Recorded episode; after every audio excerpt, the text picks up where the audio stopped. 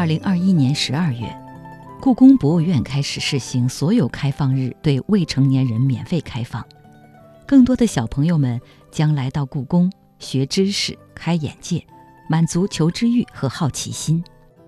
爸爸妈妈带着孩子来到故宫，除了感受中国古代皇家建筑的恢宏大气，更不能错过故宫收藏的珍贵文物。作为一家世界知名的博物机构。故宫博物院收藏了二十五大类、一百八十六万多件套精美的文物，每件文物都蕴藏了人们的智慧，见证了一段历史。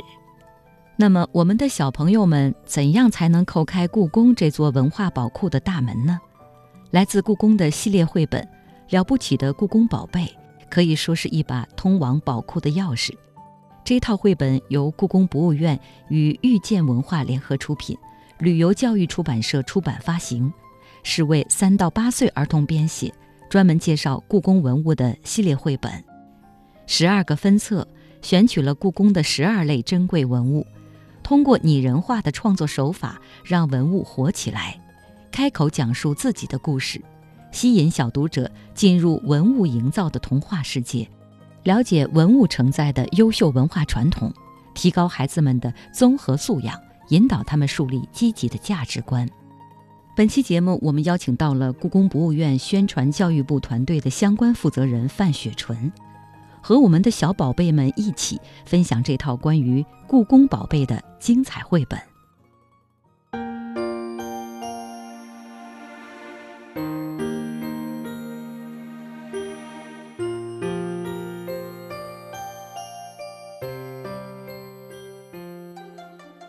这是十二个文物讲述的故事，也是十二趟温情的文化旅行。系列绘本了不起的故宫宝贝，将故宫国宝变为故事主角，讲述趣味知识和人生道理，让孩子们在奇幻的想象中感受中华传统文化的熏陶。本期轻阅读。翻开了不起的故宫宝贝，在缤纷多彩的绘本世界里，快乐阅读，健康成长。了不起的故宫宝贝的作者，来自故宫博物院的宣传教育部团队，专业背景包括历史学、考古学、博物馆学、教育心理学、传播学、文学等。团队成员主要通过教育阐释与公众沟通对话，了解观众认知特点，有丰富的博物馆科普教育经验，擅长学术成果的创造性转化。此前我们在节目中介绍过的《哇，故宫的二十四节气》《我要去故宫》等，都是故宫宣教团队创作的现象级畅销童书，受到家长和孩子们的喜爱。范雪纯介绍说。此次故宫宣教部推出的这一套了不起的故宫宝贝，和此前的几部童书作品相比，有许多值得关注的创新和特色。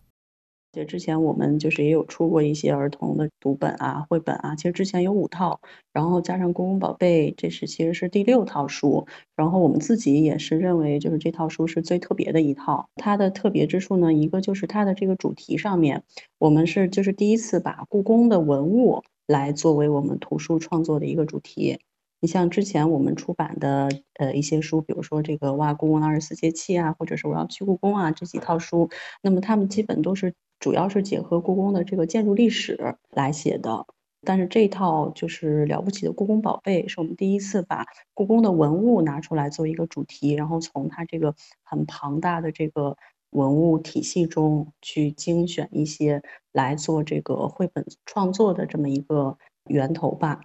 再一个呢，就是从这套书的创作上来说，可以说这是我们呃完完全全的我们故宫人自己写给小朋友的书。像之前的出版物呢，有一些呢它是比较注重知识性的这种读本。嗯，或者也有绘本呢，或多或少是其实是有合作的成分在里面。但是这次的这套书呢，是我们故宫宣教部团队我们自己的同事真正就是呃完完全全从头到尾的就全身心的投入到里面。从最开始的这个主题的确定、文物的选择、呃每一个故事的编写呀、设计，包括这个配套的这个呃文物信息啊、说明书啊等等，全都是我们自己在做。所以这个也是我们第一次，就是作为作者来尝试给这么小的这种学龄前的小朋友来讲故事、来做绘本。这个是我们一个比较创新的地方，就是真的是第一次做这种事情。呃，再一点呢，就是我们通过这套书，呃，想给这个孩子们传达的东西。因为我们传统上来说，可能大家注重这种知识性，就是学知识。但是绘本这个形式，而且它所针对的这个比较低幼的年龄段呢，其实并不是说完全以知识为主的。我们就是把这个文物的形象给予它这个拟人化吧。一个轻松的形象，然后呢，给到孩子的其实是一个好玩的故事。它不仅是故事，其实也是历史啊。因为里面的这个故事啊，这个人物的主角啊，发生的事件啊，环境等等，它都是依托于真实的这个历史文化信息的。但是这些东西，它是比较就是潜移默化的在这个故事里面的，不是硬生生的给到孩子们。那么孩子们从它里面获取的呢，呃，除了这个历史文化的熏陶之外，其实我们更希望能够传达给孩子的是一个这个情感的价值观的启迪。每一个故事，其实我们都是在里面去蕴含了一个积极向上的价值观在里面，比如说勇敢啊、自信，或者是这个啊友情、亲情、家国情怀等等，这些其实是我们就是最希望孩子们能从里面获取到的，就是我们中华传统这个优秀文化呃传统美德其中的这些正能量的东西。这个也是我们就是第一次尝试去做的。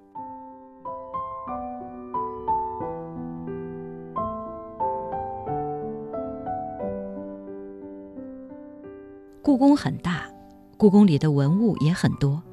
小朋友们参观故宫，可能由于时间有限，参观的比较匆忙，不能深入了解故宫展出的文物。而走马观花的参观，往往不能给小朋友们留下深刻的印象。面向成年人的文物讲解，也不适合小朋友们学习文物知识。了不起的故宫宝贝这套绘本，一定程度上弥补了这些遗憾。来自权威团队的故宫文物知识科普，让孩子们在家也能欣赏故宫文物，甚至是库房中还没展出的文物。作者团队精选了故宫珍藏的十二类珍贵文物，包括绘画、钟表、玉器、玩具等等。编写的故事对话生动，情绪饱满，让孩子们在童话故事中了解到文物的功用和寓意，了解到某项工艺的特殊历史。了解到中国人的传统习俗与审美情趣等等，故宫文物是这套绘本的主人公，也是故事的讲述者。范雪纯说：“故宫的藏品数量庞大，类别也很多，要从中挑选出十二类文物和故事的讲述者，创作团队在前期策划阶段就花了很多心思。那么开始呢，我们是先去定下来呃十二个类别，然后我们希望尽可能去。”涵盖到更多的类别嘛？那我们是选了呃十二类，然后呢各个就是分册，每一个分册是有一个负责的同事的，他们各自可以去选择自己感兴趣的文物。那我们也是有一些这个原则的，就是我们希望那我们选的文物是比较有代表性的，然后背后有故事的、有趣味的。那么另外还有呢，就是因为是要做绘本嘛，它是一个图画性的东西，所以画面呢尽量是要呃比较好看。这些可能是我们最初的一些呃大的原则方向。那么大家去选择了文物，然后去设计故事的时候呢，可能也会遇到一些问题。那么在这个其中再去调整。比如刚才我说到说，我们开始是想选一些啊很有代表性的，比如说一些明星的这种啊藏品，或者是很好看的啊。比如说就是在讲到这个瓷器这一类。文物的时候，我们同时一开始就想选大家都很了解的这个明代的这个斗彩的鸡缸杯，啊，大家可能都会想到这个东西，而且呢，它的颜色也比较鲜艳，很好看。但是去创作故事的时候呢，我们不但是要写这个故事，我们其实还要在里面，呃，去把它的这个知识性的内容和它的这个。呃，我们想给孩子传递的这个价值观观的内容是要结合在一起的，所以这样就是对我们编故事来说，其实是有一定的这个挑战和难度。所以就是，呃，同时这个故事也是，呃，写来写去换了好几个版本都不行，所以呢，就是我们换了一个思路，最后呢，选择了一个形象反而没有那么好的一个黑黑的一个小茶盏。哎，它虽然就是不太起眼，但是呢，它可以有故事。就是我们给它的形象设定呢，就是一个开始啊被认为不好看啊的一个叫小黑，但是呢，他自己很低调、很自信。那么最后通过啊主人对它的使用啊，那么是体现了它的价值。那么这个其实也是比较独特的一点吧。就是我们在创作的过程中，其实大家是在呃一边创作，然后一边去写故事，一边磨合，一边可能去调整，改来改去，就是要要要重复很多轮，才能去呈现最后这个比较好的效果。其实还有一些就是我们自己选起来，其实并不困难，呈现的效果也还好呢哈。是因为我们就是因为长期做博物馆的教育工作，那我们对这个呃博物馆。比较熟悉，所以我们有自己的这个教育资源，一些长期积累的东西在里面，所以这个也是对我们创作来说是一个比较有利的事情。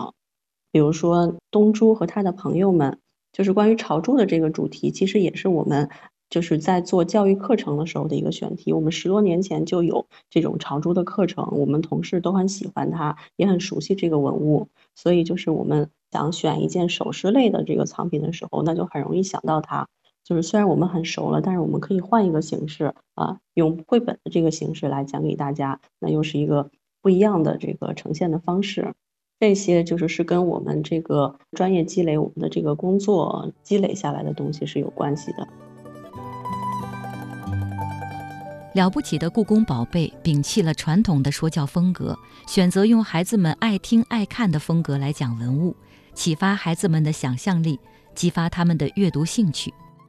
曲折离奇的故事情节，隐藏在画面里的细节和惊喜，给孩子的阅读增添了趣味，也鼓励孩子在读故事的同时进行推理和思考，获得更多的知识。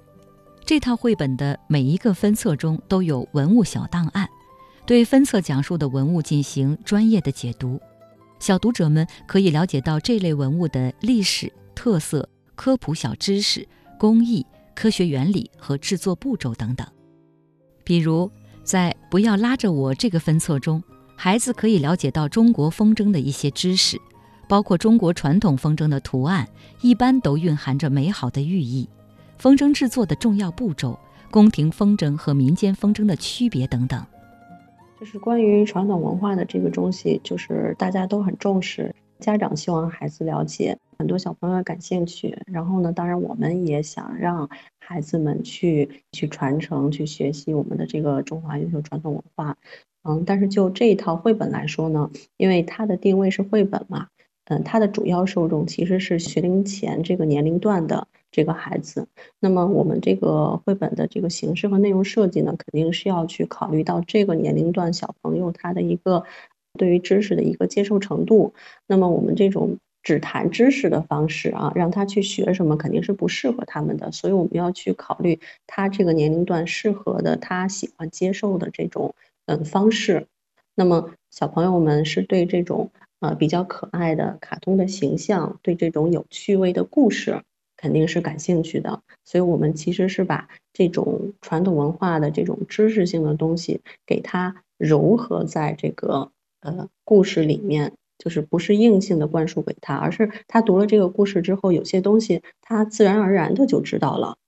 也可以举个例子，比如刚才我们就提到的那个不起眼的小黑，就是建盏啊，就是这个宋代的时候，它是那个特别适合用来这个斗茶的一种茶具。当时就是讲点茶、斗茶，它是把那个呃茶研磨成粉末，然后用热水来冲，然后用工具在里面去搅拌，让它形成这个泡沫。那它这个茶汤是绿色的，然后泡沫是白色的，所以它需要有这种比较深色的这种茶盏，才能来衬托它茶汤的颜色。所以它是很适合用来斗茶的。那么这个呢，就跟我们宋代的呃瓷器呀，或者是这个茶文化呀是有关系的。但我们就是单给孩子们讲这些，其实离他们的生活是比较远。所以呢，那我们给他一个这个可爱的又不起眼的这个小黑的形象。那么通过小黑和他的朋友们在一起相处，他们之间的故事，来把一些信息就是隐藏在里面。那小黑一开始，他的朋友们都不太喜欢他，觉得他不好看啊，但是小黑自己很自信，那么他知道它是有自己的用途的。那么后来呢，等到主人使用它的时候，大家才发现，哦，原来这个小黑是用来这个点茶的。哦，小黑这个衬托的茶汤好漂亮。哦，小黑真的好帅。小黑有着这样的大本领。那么其实就是这样一个简单的故事，呃，但是其实是把这个呃宋代这个斗茶呀，这个瓷器相关的一些基础的知识是蕴含在里面的。那么小朋友们读了这个故事，他自然的就知道了这个啊，原来有斗茶的这个事情啊，为什么有这种黑色的这个茶盏？那可能他以后生活里看到这些东西，他可能还能跟大人讲一讲。然后还有的这个故事的设计呢，我们是直接把这个呃文物背后的这个故事，直接的给它转化成了绘本故事。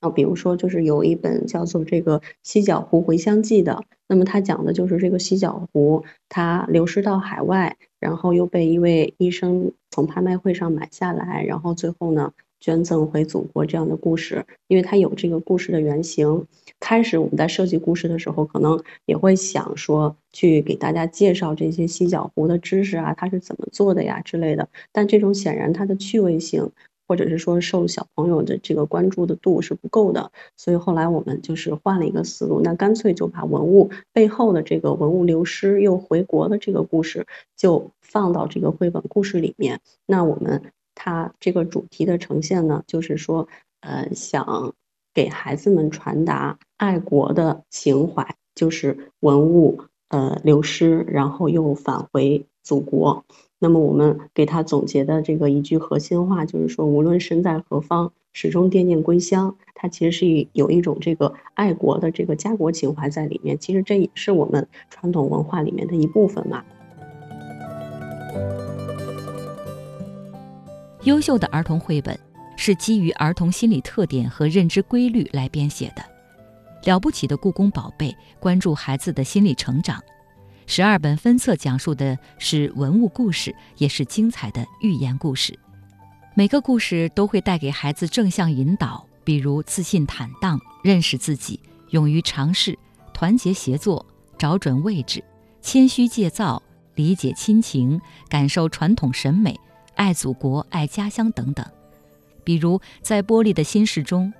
玻璃渣斗小绿光，尽力掩饰不足。最终却发现光明坦荡才最美。在神兽的苦恼中，面对别人的不理解，神兽路端从苦恼走向自信，发现我就是我。装不满的杯子分册告诉小朋友“满招损，谦受益”的道理。每个故事讲的道理十分深刻，却又举重若轻，能够深深地留在小读者的心里。范雪纯说：“三到八岁的孩子。”正处在行为成长期，生理和心理都处在快速成长中。针对这个阶段孩子们绕不过去的小问题，绘本用成长故事帮助孩子找到应对困境的力量。通过故事传递的积极价值观，培养孩子的同理心和共情力。就是我们在做这个故事设计的时候，那一方面我们去选文物，呃，这个故事要有它的这个知识性，呃，在里面。那么同时呢，我们在设计故事的时候，一个很关键要考虑的因素就是这个知识性要跟我们想传递的这个核心价值观是要结合在一起的。那么开始的时候呢，我们可能只是一些比较大的方面的东西，我们设想的可能是爱呀，可能是亲情啊，友情。之后，大家在编故事的时候呢，是在不断的去编写、去创作，然后大家去讨论的这个过程中，那么去呃形成了最后的一些比较确定的啊理念，最终呈现出来的有一些呢，是一些关于个人价值层面的东西，比如说这个诚实啊、正直。有爱，然后坚强、自信等等。那么有一些呢是这个，嗯，人与人之间的这种团结呀，这个呃分享呀之类的。那么再一个就是刚才提到的，就是这个社会啊，这个国家层面的这种家国情怀、互相友爱、帮助等等，这是一些大的方面的东西。最后去呃落到我们每一个这个文物故事的这个设计中。其实我个人比较感受比较深的就是这种对于小朋友成长过程中，我觉得就是一些很关键的、很正向的这种呃东西吧。你像我我们家其实也也有小朋友两三岁，然后这会儿就有有之前有买一些就是国外的绘本嘛，里面就有呃就是我我比较喜欢，就是它传达一种很正向的能量，就是比如说遇到问题，哎没关系啊，然后我不要哭，然后我们要高兴，然后要乐观，但是。在我们这套书里面，其实也有类似的呈现，而而且我觉得我们是一种，呃，中国人很容易接受的这种比较适合中国人的一些表达方式。那比如说《玻璃的心事》那本书，那个其实就是，嗯，想要给小朋友去传递这种乐观、自信的这种美德。那么它的主角是一个就是绿色的玻璃渣斗。那么他一开始呢，他觉得自己是很美的，他是很自信的。那么在人们使用它和使用其他的一些玻璃器物的时候呢，他发现哦，自己不是花瓶，自己也不是笔筒，自己原来是，呃，被用来。放在桌面上来盛饭渣啊，也就是比如说果核呀、这个骨头啊等等来装饭渣的。那么这个时候呢，他就有一点失落了，他觉得哦，自己原来是装这些呃垃圾的，自己原来不是一个美丽的玻璃。为了不让别人发现他身体里装的是什么，他就不洗澡了，然后来掩盖自己的，算是自己认为的不足吧。那他如果不洗澡，他又变得臭臭的，呃，他就躲起来，不想跟被别人看到。那么之后呢，是因为他遇到了一个比他更年长的，哎，跟他体型也比较类似的一个同样的一个玻璃尊。那么这个玻璃尊啊，是很受人尊敬的。那么他通过另一个玻璃尊的故事呢，才发现哦，原来自己是有很好的这个使用价值的。那么有了它，桌面才能保持干净和整洁。那么这个时候呢，他又恢复了自信，然后他知道哦，原来我。是一个很美的玻璃啊，我可以发挥很大的用途。那么他又很高兴、很自信起来了。这里面他最后的一个很亮点的一句话就是说：“光明坦荡的你是最美的。”那么这个也是我们想让小朋友从里面能获取到的东西。而且我个人是觉得，你像玻璃的这个故事啊，它这个呃不洗澡啊，然后之类的，其实是跟小朋友的这个生活可能是有一点。相关性的吧，就是可能有一些小朋友也不喜欢洗澡，那么我们要告诉他，我们要干干净净的，呃，光明坦荡，保持整洁，然后呢，自己去发挥自己的这个自信的美的一面。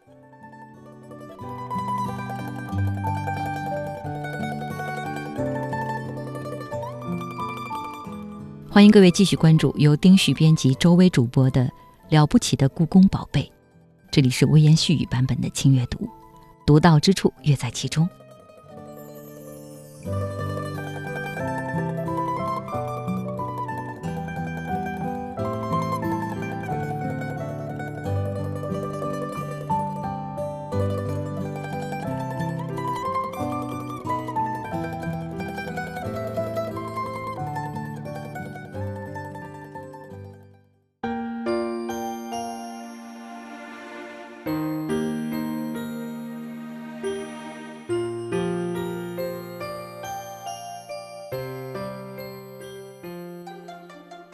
这是十二个文物讲述的故事，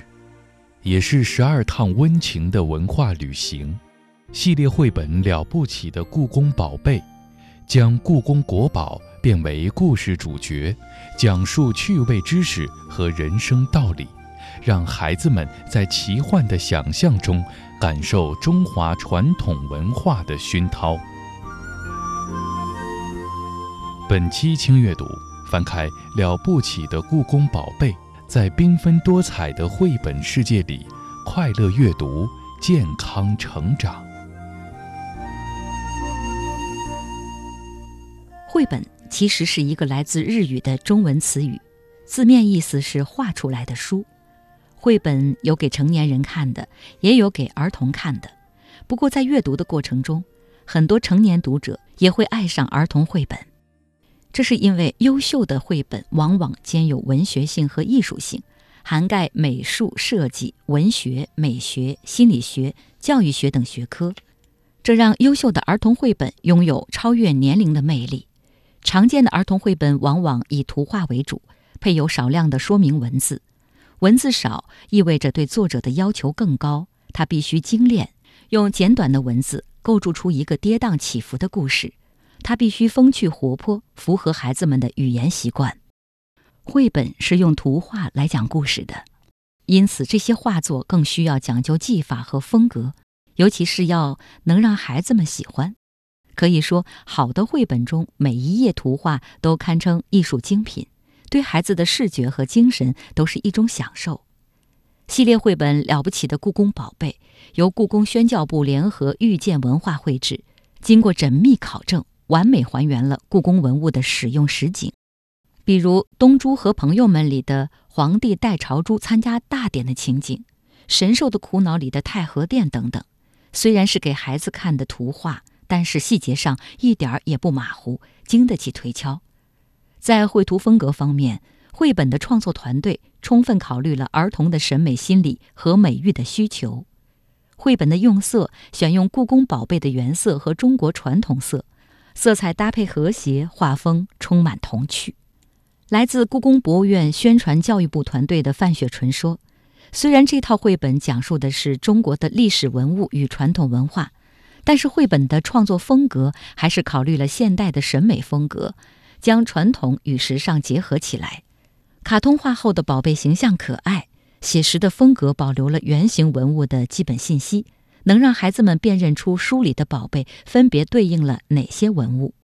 关于这个画风的问题，确实，我个人也是觉得是比较有特色的。这次一个画风，就是我们是有一个合作的这个绘画团队嘛。那么开始我们再去呃讨论这个风格的时候，呃也是有过很多的这个讨论和选择，然后去想选一个就是适合我们的这个。呃，文化底蕴，然后又适合给小朋友呃来看的这种风格，那我们最后选择的这种呢，呃，也算是现在比较新颖的、比较有特点的一种风格。其实，嗯，我们呃笼统的看上去啊，它给人的感觉可能是有一些斑驳的质感的啊。对我来说，它嗯，其实不是那种很僵硬的线条啊，它这个笔触是比较柔和。这种感觉，那么你仔细看呢，其实它在很多地方呈现出来的是一种，嗯，颗粒感，然后甚至是有噪点的。那么这种画风，它的特点呢，就是它比较温柔可爱，然后呢，也有一些复古的感觉。那么对于观众来说，它是可以产生一种感染力和亲切感的。它的这个呃图画的颜色啊，那么也是比较柔和的。有那种高级感，那么它不是那种特别鲜艳扎眼的红红绿绿的感觉，但是呢，它也不是像那种，呃，我们现在大人喜欢的那种莫兰迪色的那种对比度很低暗暗的，因为对小朋友的这种视觉发育来说，它还是需要有一定的这种饱和度啊、对比度的刺激才能吸引住它，所以它这个呃色调也是我们这个绘图团队就是精心去设计，让它就是既符合现代的审美，但是呢也。没有丢掉我们传统的这种国风的感觉，那么我们也是希望用这种画风，可以从潜在的去培养小朋友的一种审美。那么在我看来，我自己给他总结的就是，它是其实是一种中国式的一个含蓄传统的一种美，这个是我自己归纳的一个它的给我的特点。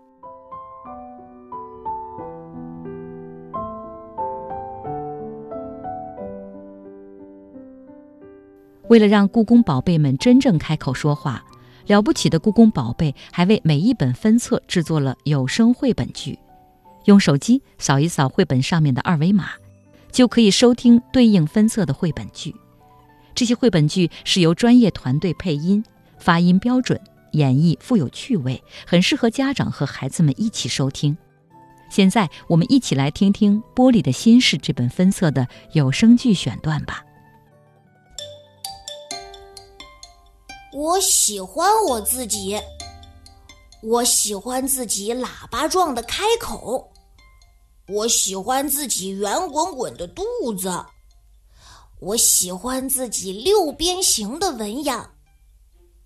我还喜欢自己明澈透亮的身体。无论什么东西装到我的肚子里，都会映出深深浅浅的绿色光泽。你可能会问，你是谁啊？我是玻璃啊，而且工匠们都说我是极美的玻璃。出生后，我来到了这个新家，新家真大呀！在这里，我认识了好多玻璃朋友，我们都是极美的玻璃。脸上画小鸟的玻璃，我们叫它小黄鸟；浑身冰裂纹的玻璃，我们叫它小冰花；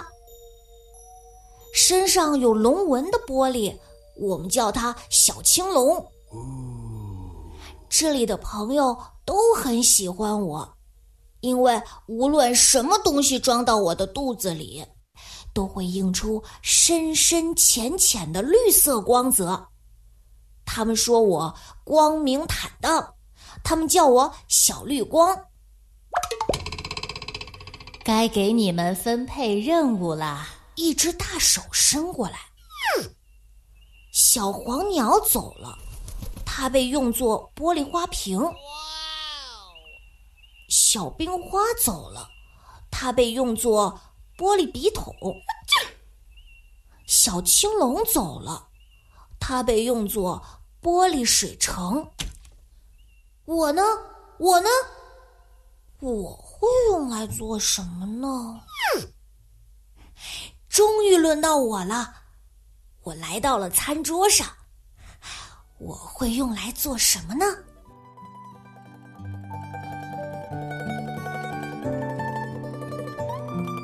除了有声剧，绘本的主创团队还为家长准备了一份简单的说明书。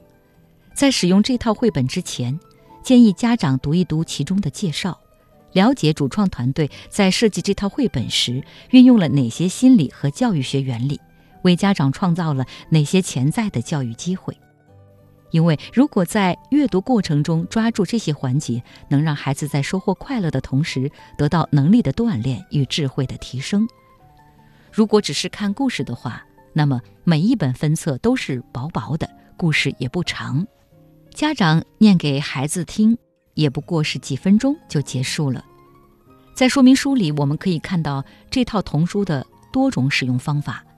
比如在《玉石大变身》这个故事的开篇，可以让孩子结合图画猜猜看，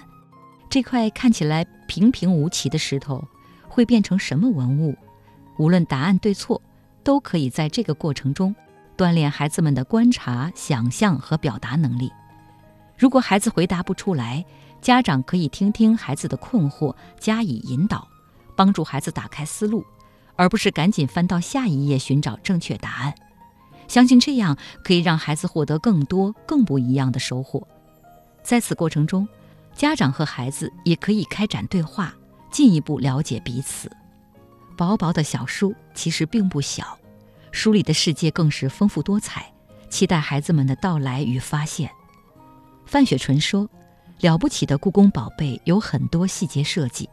家长可以利用这些设计开发绘本的不同用法，和孩子们一起开口读、动手做，收获更多的乐趣。”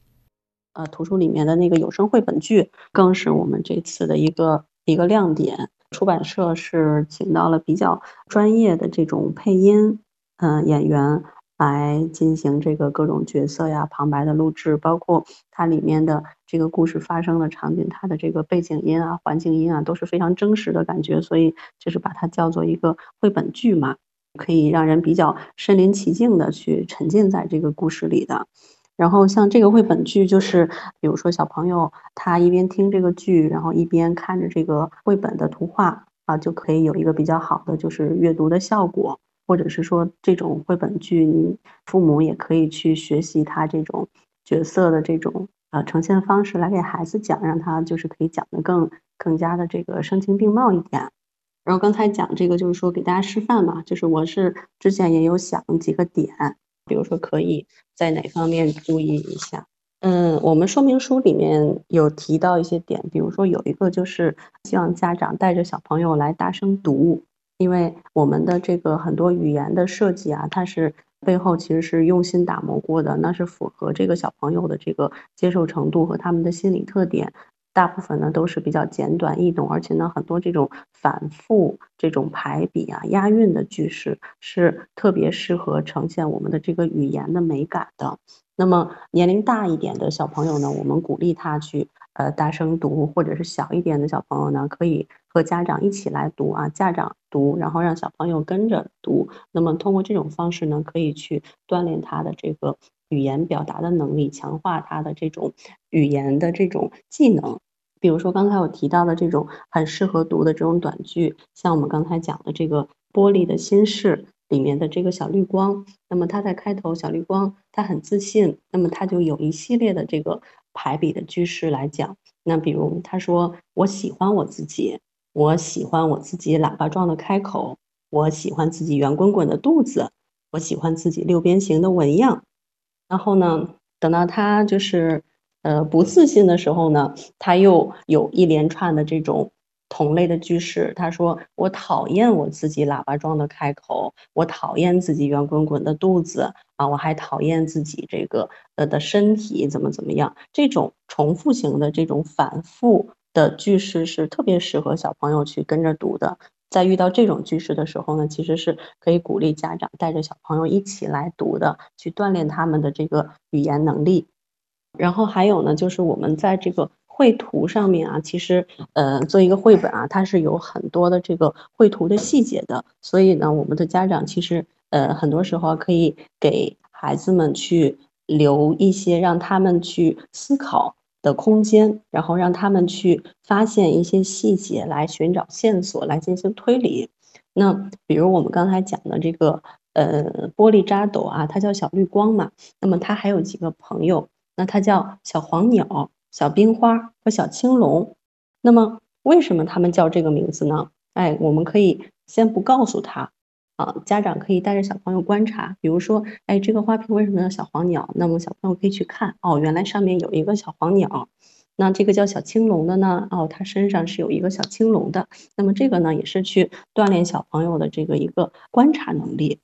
呃，另外呢，在这个故事情节的这个。发展的过程中呢，那么家长呢也可以带着小朋友呢去进行一些思考和推理。那么大家可以在这个过程中呢去聊一聊。那比如我们还是刚才讲到的这几个小玻璃器，那么其他的玻璃呢都被拿去用作花瓶啊，用作这个笔筒或者用作这个玻璃水城。那么小绿光说：“我呢，哎，我会用来做什么呢？”那么像这种。有问题、有悬念的地方啊，家长也可以带着小朋友去思考，就问小朋友：“你觉得这个这个小绿光可能被用作什么用途呢？”哎，可以先让他想一想啊，让他们自己去进行一些推理。像这些就是情节的设计，都是可以呃，很多是家长和小朋友去一边看，然后一边聊，一边呃去来共同阅读的这种地方。然后包括最后我们讲完这个故事嘛，然后那小绿光最后他恢复了自信嘛，他说哦，那他发现他自己很美啊，他自己是极美的玻璃。那么我们也可以去啊问问小朋友，哎，你觉得小绿光美吗？你觉得什么是美呢？他们可以再去回顾刚才的故事，或者是去探讨啊什么样才是美啊，什么样才是自信这样的类似的话题吧，可以留一些这个话题的空间给。家长和小朋友们，就是那个宝剑的那个故事，其实也很有意思。有一个小细节在里面，它那个宝剑其实里面是有呃三个人物嘛，其实就是做宝剑的三种金属元素铜、锡、铅，把它给呃画成了三个具象的人物。那铜、锡、铅它的这个金属的这个特性是不同的，你比如说锡，它是比较硬的，铅很软。然后你就可以去观察这三个人物的形象，其实它的特征是体现在里面的。比如说，他膝很硬，他的这个他他是很有棱角的；然后铅是软的，所以他整个形象就是圆圆胖胖的，然后头头发上面是耷拉着的。所以这个其实都是有很多小细节设计在里面。还有一些这个主题文物，它是有实物的，而且跟我们这个生活其实关联性比较强。你比如说朝珠，它其实就是一些圆珠子，这个珍珠啊、宝石啊什么的穿在一起嘛。然后你像那个龙形的风筝，我们生活里也有风筝。这些其实如果大家就是家长感兴趣，都是可以找身边的一些材料自己去做一个的。这个也是可以跟小朋友能更多的有给他们提供一个就是亲子共处的一个主题的选择吧。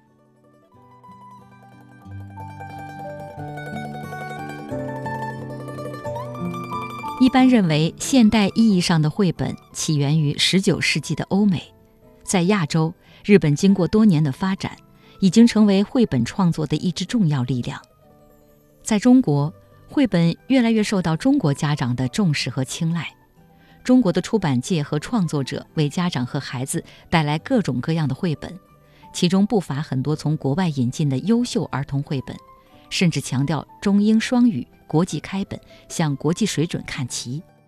另一方面，讲中国话、说中国故事的优秀本土原创绘本相对较少，而关于中华传统文化的绘本更是凤毛麟角。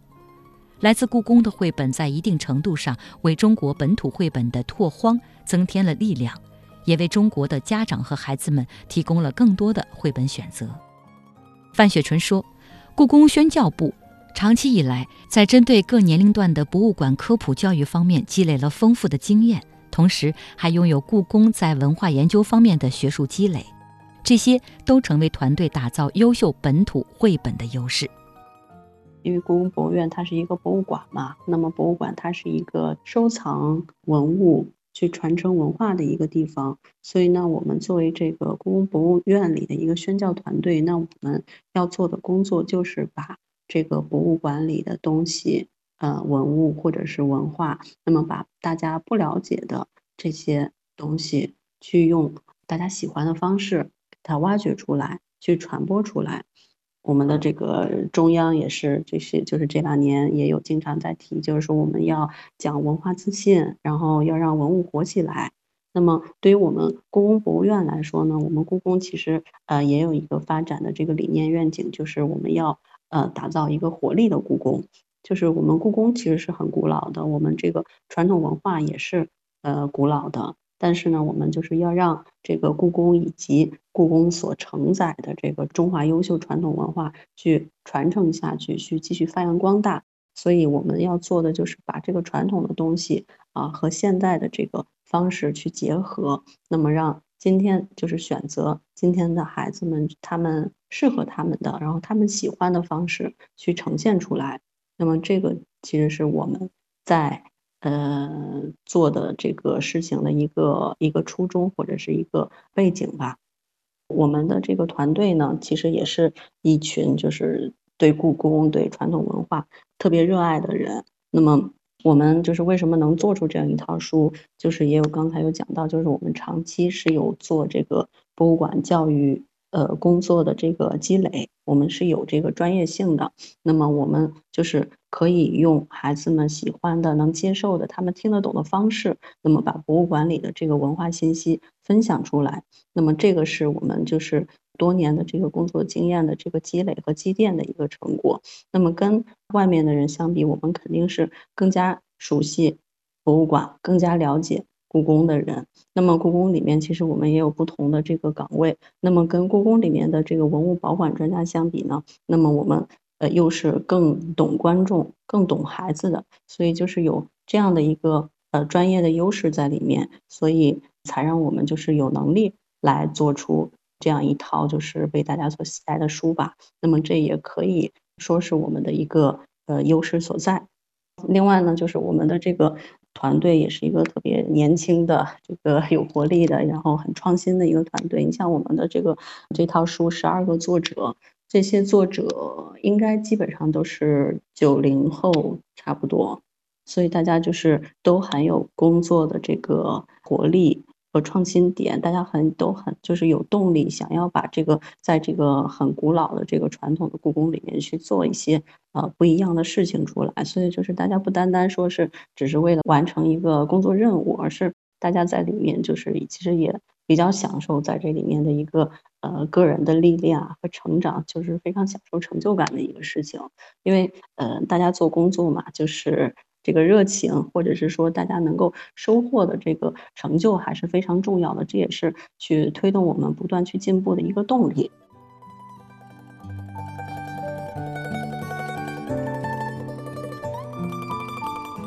唯有热爱与专业，才能做出真正受小读者喜爱的绘本。范雪纯说，在这套了不起的故宫宝贝发布的同时，绘本的第二个系列共十二本已经进入策划阶段，部分故事已经进入绘图阶段。相信这些关于故宫宝贝的绘本，能为家长和孩子们带来更多的知识与快乐。正如绘本主创团队所期待的那样，希望通过这些优秀的绘本。孩子们能知晓我们的文化从何处来，更清楚该向哪里去。我们相信，这样的下一代会享受更美的人生，去创造更好的未来。